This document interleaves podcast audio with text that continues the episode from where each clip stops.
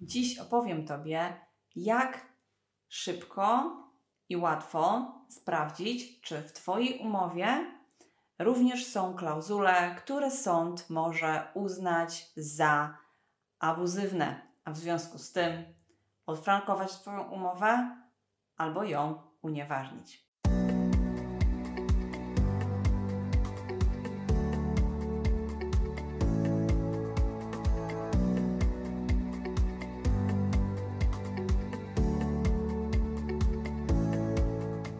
Musisz wziąć swoją umowę kredytową i poszukać tam dwóch zapisów. Pierwszy z nich najczęściej będzie się mieścił na samym początku umowy, w pierwszych zapisach, a drugi z nich będzie troszeczkę dalej.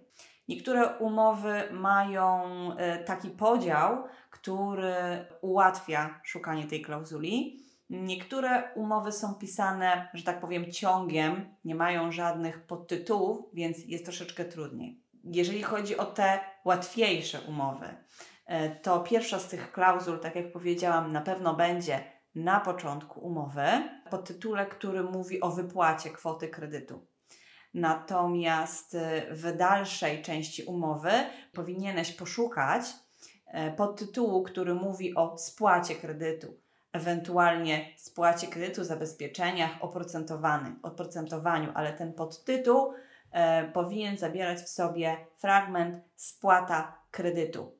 W kredytach, które są pisane ciągiem, nie będziemy mieć tych podtytułów, e, ale wtedy będziemy musieli patrzeć na początek umowy e, i mniej więcej na e, środkową część umowy.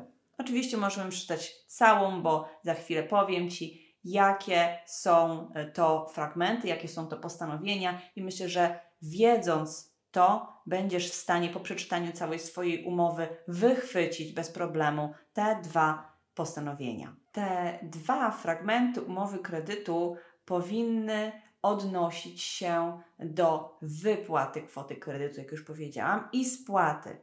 Czyli pierwszy zapis będzie mówił o tym, że wypłacana kwota kredytu będzie przeliczona na franki szwajcarskie według tabel obowiązujących w banku. I tak samo w dalszej części umowy fragment o spłacie kredytu powinien mówić, że spłata kredytu odbywa się w złotych, a złotówki są przeliczane na franki szwajcarskie według tabel obowiązujących w banku. Dlaczego w stosunku do tych dwóch zapisów Sąd e, Ochrony Konkurencji i Konsumentów e, i Sąd Najwyższy e, stwierdzają, że są abuzywne, czyli że są krzywdzące dla konsumenta? Ano dlatego, że bank może tutaj samodzielnie ustalać kurs wymiany złotówek na e, franki szwajcarskie, a w rezultacie może samodzielnie wyznaczać wysokość Twojego zobowiązania wyrażonego w złotówce. Inna e, kwestia, inna rzecz, która pozwoli Ci namierzyć łatwo te dwie klauzule, to są kurs sprzedaży i kurs kupna. Właściwie odwrotnie. Najpierw występuje kurs kupna w umowie, a następnie w dalszych zapisach kurs sprzedaży. Mowa o kursie najczęściej będzie w tym samym zapisie, e, w którym jest mowa o tabelach, o własnych tabelach banku. Najczęściej zapis ten brzmi, że e, wypłata e, kredytu nastąpi w złotówkach po kursie wyznaczonym we własnych tabelach banku, w tabelach banku, tak, różnie jest to sformułowane, e, ale zawsze jest tam odnośnik do tego, że bank ustala ten kurs. Żadna inna instytucja, na przykład e, nie jest to kurs średni Narodowego Banku Polskiego. I przy wypłacie jest to kurs kupna.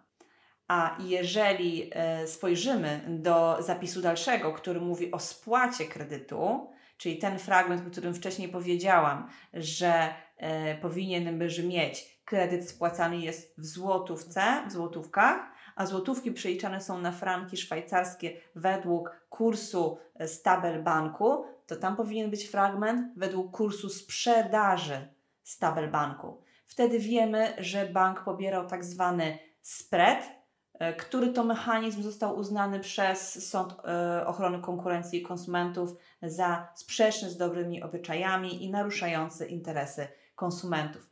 Więc jeżeli znajdziesz te dwa fragmenty, najczęściej to będą dwa um, ustępy, tak, punkty e, w umowie kredytu. Pierwszy, który mówi, że wypłata kredytu następuje mm, w złotówkach według kursu kupna, e, według tabel banku.